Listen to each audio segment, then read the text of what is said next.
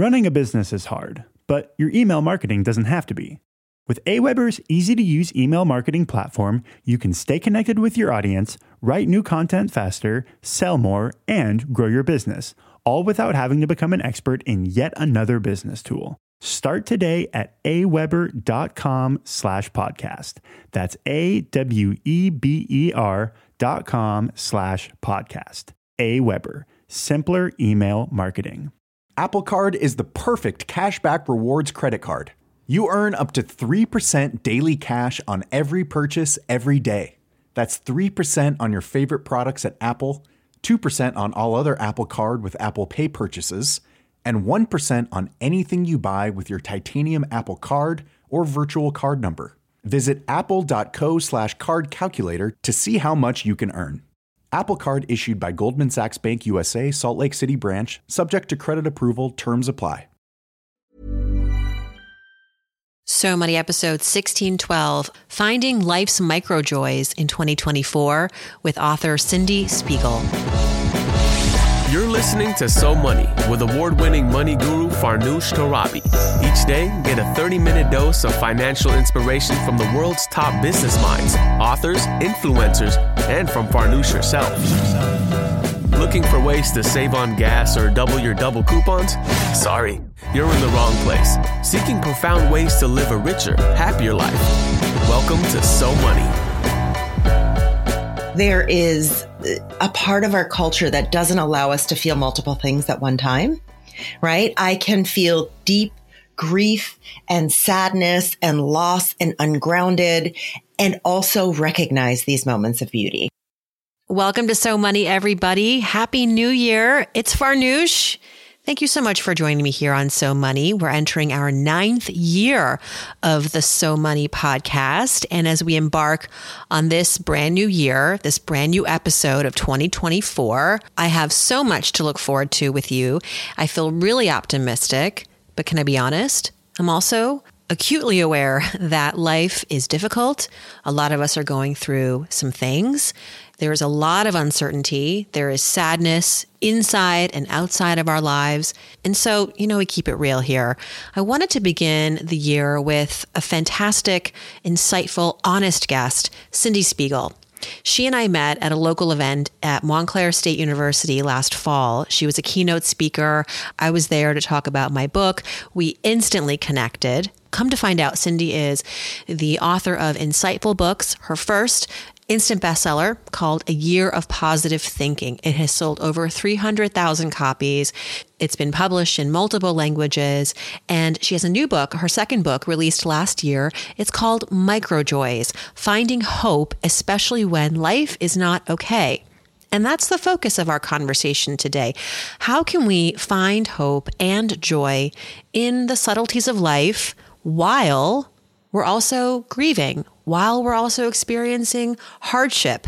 Cyndie's advice provides, I think, the sort of mental clarity we can all benefit from right now, including myself. We, in fact, start the conversation informally. You hear me first talking about something that I'm grieving in my life currently and why I was so happy to have Cyndie by my side that morning. Here's Cyndie Spiegel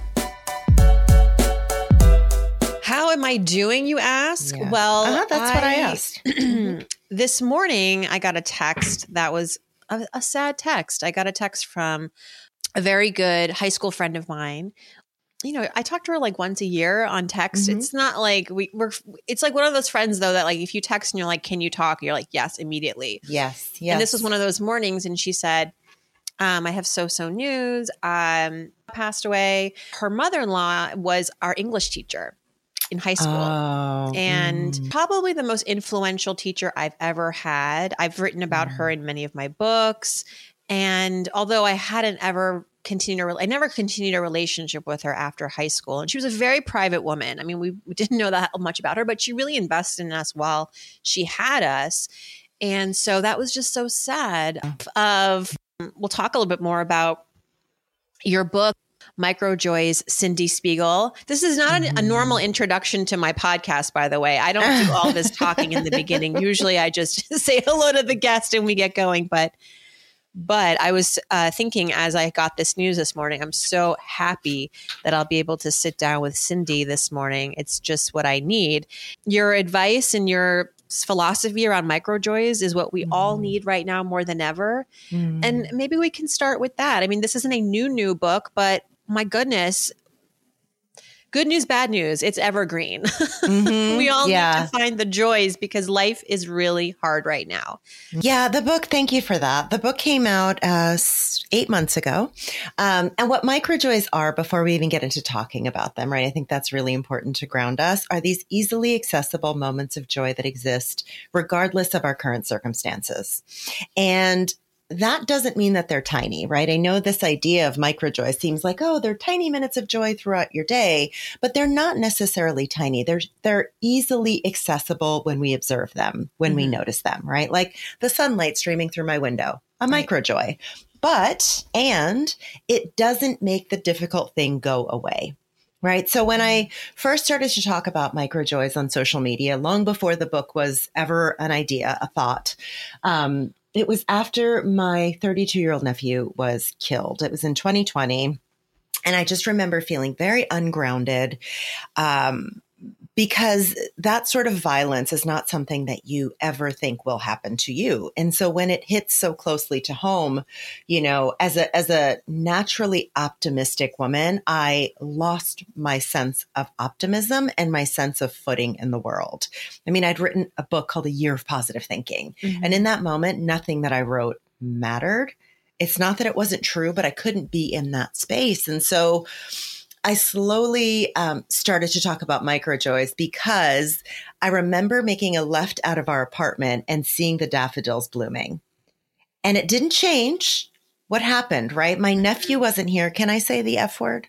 Yes. You're the second guest yes. this week that's asked me that. I think it's not it's nice to just it's nice to just you know make sure. But i walked i walked out of my apartment and i said the fucking daffodils keep blooming and and what it meant in that moment first was like how how dare they keep blooming when my nephew was just murdered.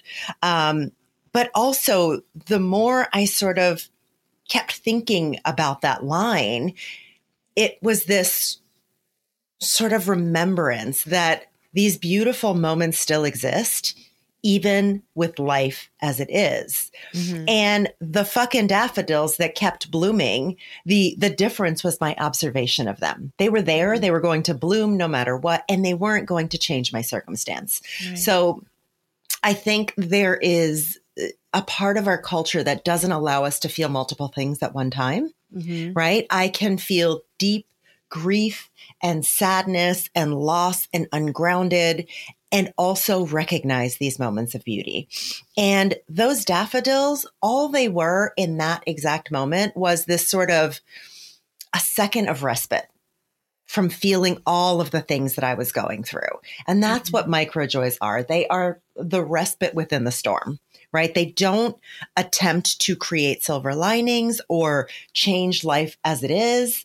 Um, but they simply coexist with life as it is. And oftentimes that's, that's really difficult to hold, but we have the capacity. It's difficult because we feel like guilty, right? Mm-hmm. Dis- diverting from being the sadness or the grief. We feel like we're um, displacing our attention. We're not being respectful. Yeah. You hear this probably a lot. What's your response to that when someone feels like they don't have the permission to go there and experience joy, even the smallest kind? Well, my yes, guilt is a very real thing, right? But my first question would be who gives you that permission? Mm-hmm. Who you, who are we waiting me. for to tell us that it's okay right. to grant us that permission, right? We we are able to um what we do is we build fortitude by having these moments of joy and allowing ourselves those moments of joy. And that fortitude is what gets us through the difficult things, the, the mm-hmm. difficult moments. Um, but you have to choose it because no one's going to give you permission, not your friends, your family, your culture. Like you have to, we individually are responsible for granting ourselves the permission to feel multiple things at once right? And with that responsibility comes mm-hmm. a certain amount of having to accept that multiple things can be true at once, which is you know, also difficult for many of us. It's it's profound and it, it's thematic throughout your book. I was reading it, and you use this sort of language. You say "and," "but," mm-hmm. uh, to sort of tie two very real truths together that can be opposing, but your point being that they can live together harmoniously and they can both be true at the same time in our lives. I love that. Mm. You also start the book by saying that in hindsight, much of your own experience of joy is built on a solid foundation of uncertainty, sadness, and grief. You talked about your 32 mm-hmm. year old nephew. Mm-hmm. And I suspect there are more stories there and i mm. i want to understand more about how your lived experience has contributed to this this amazing and lovely philosophy and appreciation mm. of micro joys thank you for, you know no one's ever asked me that what no one's ever asked oh, me that how is yes. that possible that was um, that is well, they've asked about how microjoys came about, but not sort of the the historical context, so to speak. Um, so, thank you for asking when I talk about in the introduction uh, about sort of having this foundation of uncertainty, you know some of this from a talk that we were both at, um, in both speaking at, I should say. I grew up in poverty in New Jersey, not fancy New Jersey where I live today, where we live today, but in, you know, in a different area of New Jersey. Um, my parents struggled with drug addiction when I was younger. Um, certainty was not something that I knew. My mom's family didn't speak to us. I still to this day don't know much of my mom's family, excluding my grandparents, um, who passed away when I was young. But we didn't have, we had a very tiny family unit. And with all of the difficulty that I just talked, you know, just talked about, I still had a loving childhood. So yes, I had parents who struggled with addiction yes, we did not have any money. Um, yes, we were on food stamps. Yes, yes, yes to all of these things. But I also had a really lovely childhood with people who cared about me. Um, but I, I think growing up the way I did, I never had this false, I never had this illusion, Farnoosh, that things were always um, supposed to work out mm. that things were always going to be great, whatever great was. I just, the idea of um, impermanence is something I talk about a lot in the book too. And that also, I think, came from growing up the way I did, right? We, we lost a lot of folks to the AIDS epidemic in the 80s, a lot of friends of my parents. Um, I lost my grandparents when I was very young. We didn't have access to my mom's family. I never grew to believe that anything was permanent. Now that has its own problems, right? And many years of therapy behind it. But what I will say about growing up in a foundation or in a, yeah, in a foundation that didn't feel stable all the time is that into my adulthood, I never expected things to be one way forever. Right. right. I, I knew that there was this natural ebb and flow in the universe and in life. And um, it really shifted, I think, even my perspective of joy, that joy could be something other than giant smiley glittery pink con, you know con, confection which i love all of those things but i also had this lived reality that said joy can be in other moments too moments mm. that are are not expected what were some of your happiest times as a kid? Oh goodness. Um, having three older brothers, you know, they they are I, I, don't know if any of you have like older siblings in this way, particularly boys. They were mm-hmm. awful and amazing at the same time. like they would be forced to stay home and watch me if my my parents were out. And I remember getting folded up into blankets. Like they thought it was funny folding me up into a blanket and putting me in the closet. Um and in hindsight, it was this sort of little kid stuff, like their little sister. And my my mom was one. She was one of those moms that's like, yeah, sure, you can go out, but you have to take your 10 year old sister, which, you know, awful for them, but great for me because it sort of forced us as children to have a very close knit relationship to one another.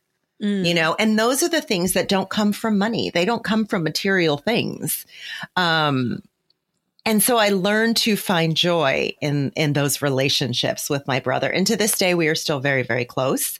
Um, Yeah. And so there were a lot of moments like that and a lot of memories like that with my mom or with my dad or with my brothers, where there were these small things that we did that in hindsight just truly impacted who I am and how mm. I see the world. I want to revisit what you said about the definition of micro joys and how, as a culture, we tend to equate happiness with this um, sort of very showy, very glowy, very big and loud.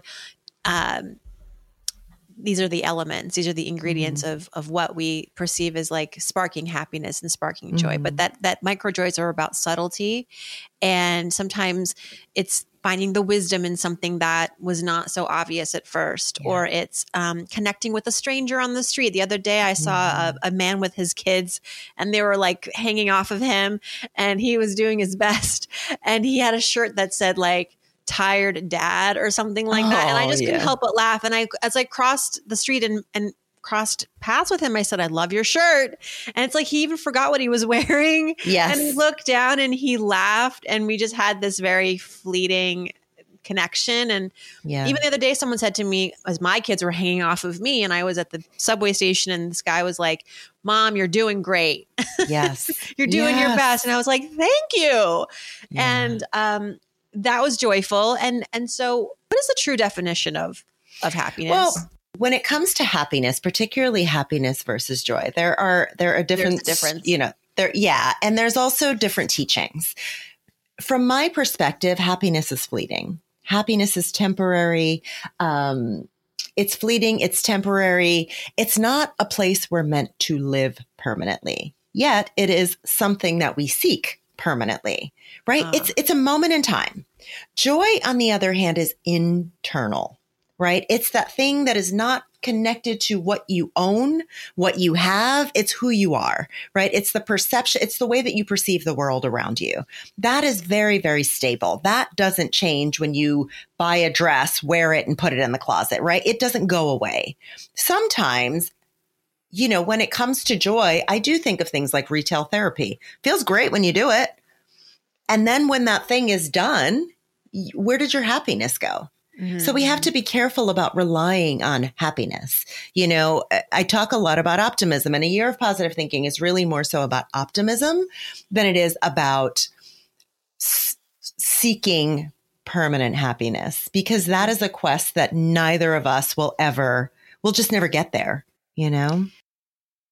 And yet, so many books on that. Yeah. I mean, now we've sort of seen it for what it is. That there's like you can overdo it and then you get blind to all of your other feelings and that's no yeah. honest way to live. Do you want a bra that's sexy or a bra that's comfortable? Thanks to Third Love, you can have both. Third Love was started to take all the frustration, ick, and ugh out of bra shopping. That's why they make solutions for every bra problem, also known as problems. Their bras make it easy to bring back perkiness you haven't seen since maybe high school. Get something you know wear and have straps that actually stay put. Designed at their headquarters in San Francisco and made from premium materials, they put every style through hours of wear testing on real women, including themselves, before it's given the stamp of boob approval. Comfort and support are guaranteed. Plus, whether you're a double A or an H cup, their virtual fitting room will help you find your perfect fit fast. They even invented half cups. No more feeling stuck between two cup sizes that don't fit. It's time to get your problems solved. Visit thirdlove.com and get $15 off your order with the code podcast15. Ever had buyer's remorse after purchasing a piece of furniture online? Listen, I've made all the mistakes in the past with ordering incorrectly sized pieces, items that had poor quality, bad fabrics. I've suffered through intolerable customer service. Fortunately, now I've discovered Cozey, a North American company that offers thoughtfully designed furniture made for modern living. And let me tell you, it's an exceptional experience. Delivery is fast and free, and assembly is a breeze. The furniture is elegant, it's customizable. You even have the ability ability to add modules to Cozey's sofas over time so the furniture grows with you. And my favorite quality, of course, is that the price points are affordable. Cozey eliminates the middleman and offers tremendous value through its direct to consumer business model. Transform your living space today with Cozey. Visit cozey.com. That's spelled C O Z ey.com to start customizing your furniture. What's the first thing you would do if you had an extra hour in your day? My husband said to me the other day, just take the afternoon off. And friends, while that sounds great, I just didn't know what to do with myself. Should I go for a run, take a nap? It's funny, right? Because I spend my life wishing I had more time, but the question has now become time for what? I realized I need to spend some time thinking about what is actually important to me. And therapy can help you find what matters to you so you can do more of it. We talk about the importance of mental health all the time on this show, how it's important for learning positive coping skills and how to set boundaries. If you're thinking of starting therapy, give BetterHelp a try. It's entirely online, designed to be convenient, flexible, and suited to your schedule. Just fill out a brief questionnaire and get matched with a licensed therapist, and you can switch therapists anytime for no additional charge. Learn to make time for what makes you happy with BetterHelp. Visit betterhelp.com slash so money today to get 10% off your first month month. That's BetterHelp, H-E-L-P dot com slash so money. Have you ever experienced a dry, itchy scalp or ever wondered why your color isn't lasting as long as your hairdresser promised? Well, unfiltered, mineral filled water could be the reason. Did you know hard water is a leading cause of damaged hair and dry, irritated skin? And about 85% of the US uses hard water filled with dissolved minerals and added chlorine. That's where Canopy's new filtered shower head comes in. Dermatologists recommended this unique three stage filtration system greatly reduces contaminants and odors in your shower water, leaving you with healthy hair and glowing skin. Best of all, the Canopy filtered shower head is hassle free, installation is a breeze, and its unique quick release filter replacement feature allows for seamless filter replacement unlike any others in the market. Go to getcanopy.co to save $25 on your Canopy filtered shower head purchase today with Canopy's hassle free filter subscription. And while you're there, use the code SO MONEY at checkout to save an additional 10% off your Canopy purchase. Hurry, your hair and skin will thank you. You talk a little bit about um, the importance of signs in the book, mm, and mm-hmm. I am not religious, and I'm I don't even know if I have I have faith because I think mm-hmm. there's a lot of stuff in life that I can't explain, and I've had a lot of luck in my life, good luck, good fortune. So I um, I want to believe in that. I want to be faithful. But um, when we are trying to look for signs in life, does it matter that, you know, maybe we don't have a faith? And how can we trust the signs? What are the signs? And, and how, yeah. what do we do with them? This is a great question because I think so much, and I, I even say this throughout the book, you know, this concept is not for everyone if it doesn't feel true to you. Mm-hmm. Right? This idea of seeking signs, signs look like different things to different people. Um, you know, for some, there's somebody I know who's like, my mom is, is she's passed on, but every time I see a butterfly, I know that it's her. Right. Now, there is no data behind that fact, right? there just ain't no data behind it. That is her belief. And that gives her comfort and solace. And so I say, so what? Have that right? We don't need proof for everything in the, I mean, some people do. I don't need proof for everything in the universe. I am, um, I have a lot of faith in something bigger than me. I am not a religious person either. I spend a lot of time, particularly over the last 20 years, in meditation and quiet and solitude. And so I have built this sort of connection to what I see to the sublime, right? Or to, to the things we cannot see. Um, I think in order to see those signs that I talk about, we first have to believe that they are possible. And so, what I don't want to do is try and force this idea on someone who doesn't believe in it because I cannot, nor am I going to try to force someone who's cynical about believing in something they cannot see to believe. Mm-hmm. I would say if it feels natural to you, and if you feel comfortable acknowledging moments when you see them that align with something else, right? Like I talk, mm. I think I share a story in the book about um, going through this real struggle with I, I put on this weight and like, like everybody yeah. was dying around me. It was just a rough time for Cyndie to be alive, you know? This was 2020, 2021. And I remember having this moment where I finally went through my closets and I said, you know what? I'm just going to get rid of everything. I'm not going to feel like shit about myself because my clothes don't fit on top of like my mom dying, my nephew died, like all of these other things happening. Right. So I loaded up all these bags filled with clothes, many of them brand new with tags, and I took them to the charity shop and um, I dropped them off there and I felt instantly lighter. Not mm. just because I delivered, you know, 40, 50 pounds of clothing, but also I felt my shoulders release. Mm-hmm. when I was leaving those bags behind. And I walked, I was starting to walk to the front of the store to walk out, and something pulled me to the glassware department. Mm. Again, I was there making a donation, not shopping. Um, so I go to the glassware d- department. I follow whatever this thing is that seems to be pulling me there.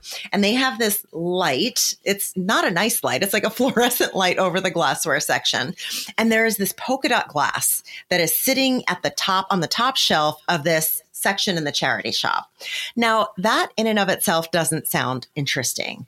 What is most profound about me being pulled back to that glassware section and seeing that glass is that I had the matching set of this polka dot this polka dot glasses that I'd had for probably 10 to 15 years. Mm. And the week prior, one glass broke. Oh my gosh. Oh my gosh. What? And so the likelihood of that happening, mm. right, is is it feels very slim. But also if I didn't take the the moment to connect those two things, I may have just either walked out of the store and not followed my intuition or just went, oh, nice polka dot glass and kept going, not realizing that the, you know, the glass broke a few, a few days Crazy. prior.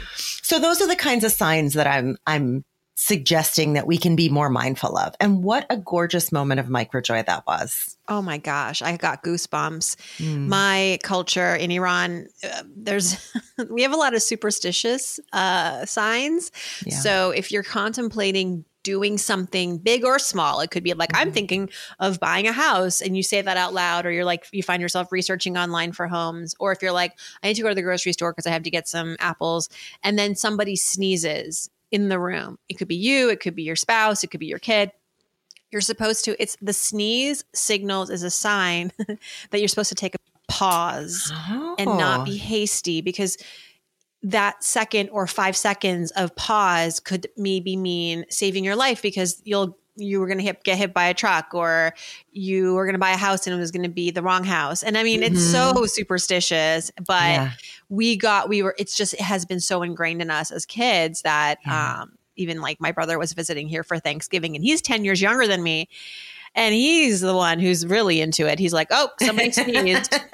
we should really just take a step back here and, and think, think this through. Yes, we don't need to eat this dinner right now. We should all yeah. wait. and and your clothing story about, you know, giving your clothes to charity, what I really loved about that story. And by the way, all your stories, what I I love because I have very little attention span is that they're short.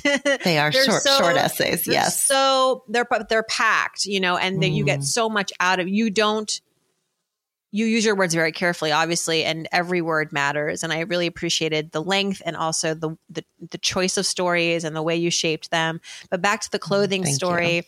I loved how you said that.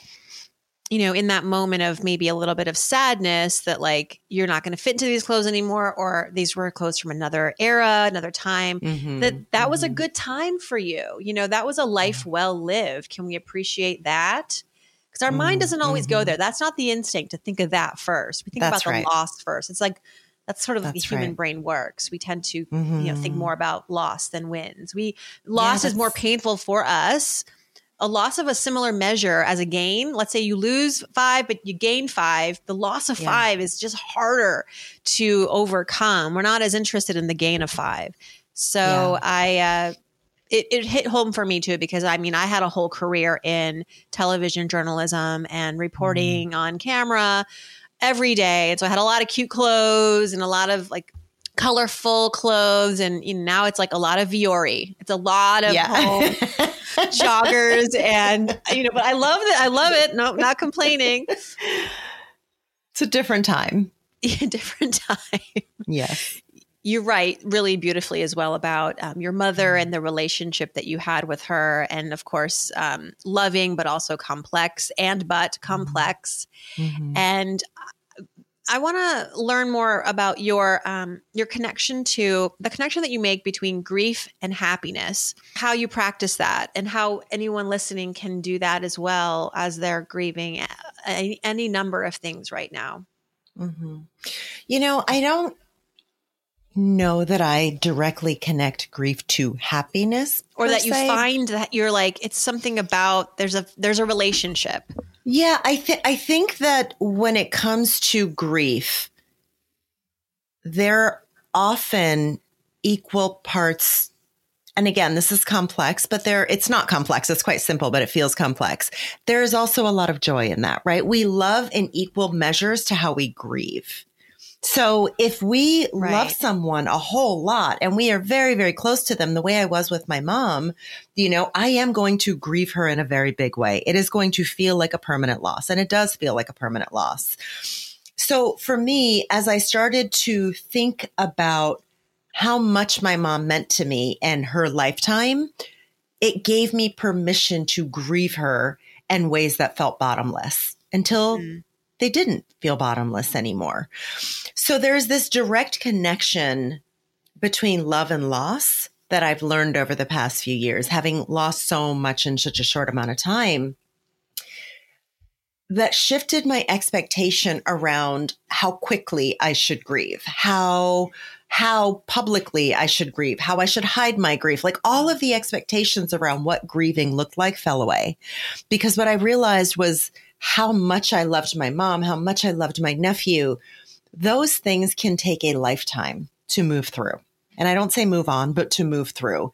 And so as I accepted the grief, I was able to find these subtle moments of joy and beauty in things like memory and tradition, right? And that's some of the stories, some of the essays that I share in Microjoys. And so I think as folks are moving through their grief, and by the way, grief doesn't only mean death. Um, grief means the loss of the life we thought we'd have, right? The imperfect world that we live in. Um, there are many ways that so many of us are grieving every single day that is unaccounted for. We don't know where to put it. Um, and so, as I talk about grief and the relationship to loss and grief. It's not just death. And I think as we consider how we are grieving from a day to day, we also have to give ourselves these moments of respite to hold both of those things. Mm-hmm. Right? This grief is very real. This grief that I'm experiencing is very, very real. What is also real are the daffodils blooming, is a conversation I'm having with a stranger, is noticing the dad's t shirt. You know, like these things are also true. So, really, when you're in the midst of grieving, what else is true? What else is true? I like yeah. that. What else is true? What else can you hold yeah. to sort of balance it? Because it can be extremely overwhelming. My son asked me last night, right before bed, he's nine. Mm, mm. Oh my God, I, I, didn't have an answer. He said, Mom, can you die from sadness? Oh, Oh my God. Oh I my said, goodness. I said, what, how? Why? are Why are you asking this? Said, Why are you asking this? Yes. Oh my goodness. Said, because someone at school told me you could. And oh then I said, gosh. you know what? We'll talk about this later. I think it's a important question, but not right before bed because yeah. this is like not getting resolved and it's already 9 30. Wow. So I thought about it and I haven't, this was just last night, so we haven't talked about it. But I was telling my husband this morning, I was like, I wonder if the student at school, his friend, maybe he, um, I can only imagine why he thought that. Maybe it's because yeah. he heard about dying of a broken heart, or mm-hmm. maybe there was someone who took their life in his family mm-hmm. and his parents explained it to him as like, they were sure. just really sad. Right. A, you know, and so we have to be so careful. Um, wow. Um, there's a point there that sadness can be it's just it's just it can be drowning you can drown in it mm-hmm. mm-hmm.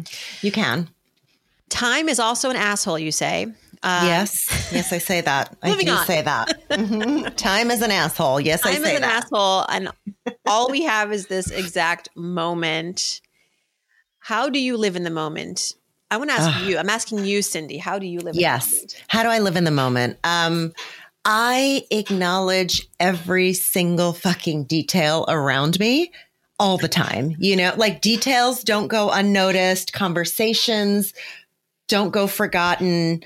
Um, people I remember. I think I have, over the past few decades, really honed um, this practice of seeing, of observing the world around me. And so when I live in the moment, it means that right now, you know, I, I am so aware of where I am. There's a lot of gratitude that's tied into that. I live in the moment by understanding that this moment right now where we're talking is completely different than the world I lived in three years ago. Mm. So there's a lot of contrasting, not comparing so much, but contrasting and saying this beautiful moment exists and it didn't always. Yeah. How incredible was that? There's gratitude and contrast, um, and really being in the details. And what I what I mean by that is not being on my phone as I'm walking, not doing multiple things at one time, but trying as best I can most of the time to truly be present. You should be. You should come to my neighborhood. There's a man who is always walking around our neighborhood, always, which is great. Yeah. But he's also always on his phone walking. Yeah, sure. Which I'm worried for him, you know, for obvious reasons. yeah, but safety. also he's not doing anything that you're talking about. And I feel yeah. like there's. Do you ever get that impulse to like walk up to somebody and like take their phone out of their to, hand? I don't. However, do you remember the painted signs on the ground in the city that said "Look up"? Yes, yes, yes. Right? They were like, I don't know, some somebody went around and rogue painted these signs all over the city on the sidewalks. Yeah. And the idea is like we're spending so much time looking down. So the guy in the neighborhood is is probably a lot of people, you know, who who do that and not everyone wants to pay such close attention to each moment. Well, I mean, the world is a scary place sometimes, yeah. but I really want to thank you for coming on. And this episode mm. is airing at the start of the new year. So, oh, giving perfect. people a really uh, helpful, useful, instructive way to find more joy in their life. Cyndie Spiegel, thank you so much. And fun fact, y'all, we all live like, you and I live like about 0.6 miles away from each other. So, this is which uh, I is wild. so, we'll, we'll go on a walk. We will not bring our phones. No. And I look forward to um, seeing you more in the new year. Thank you. Oh, I hope so. Thank you. Thanks so much to Cyndie Spiegel. Her books are available widely A Year of Positive Thinking and Microjoys. I will see you back here on Wednesday. Our guest is Vivian Tu, also known as Your Rich BFF, TikTok star, out with a new financial book called Rich AF. She's got lots of advice on how we can manage our money in the new year. Until then, I hope your day is so money.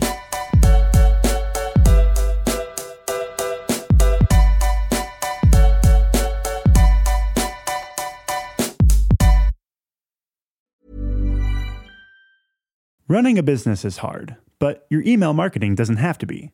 With Aweber's easy to use email marketing platform, you can stay connected with your audience, write new content faster, sell more, and grow your business, all without having to become an expert in yet another business tool. Start today at aweber.com slash podcast. That's A-W-E-B-E-R dot com slash podcast. Aweber, simpler email marketing.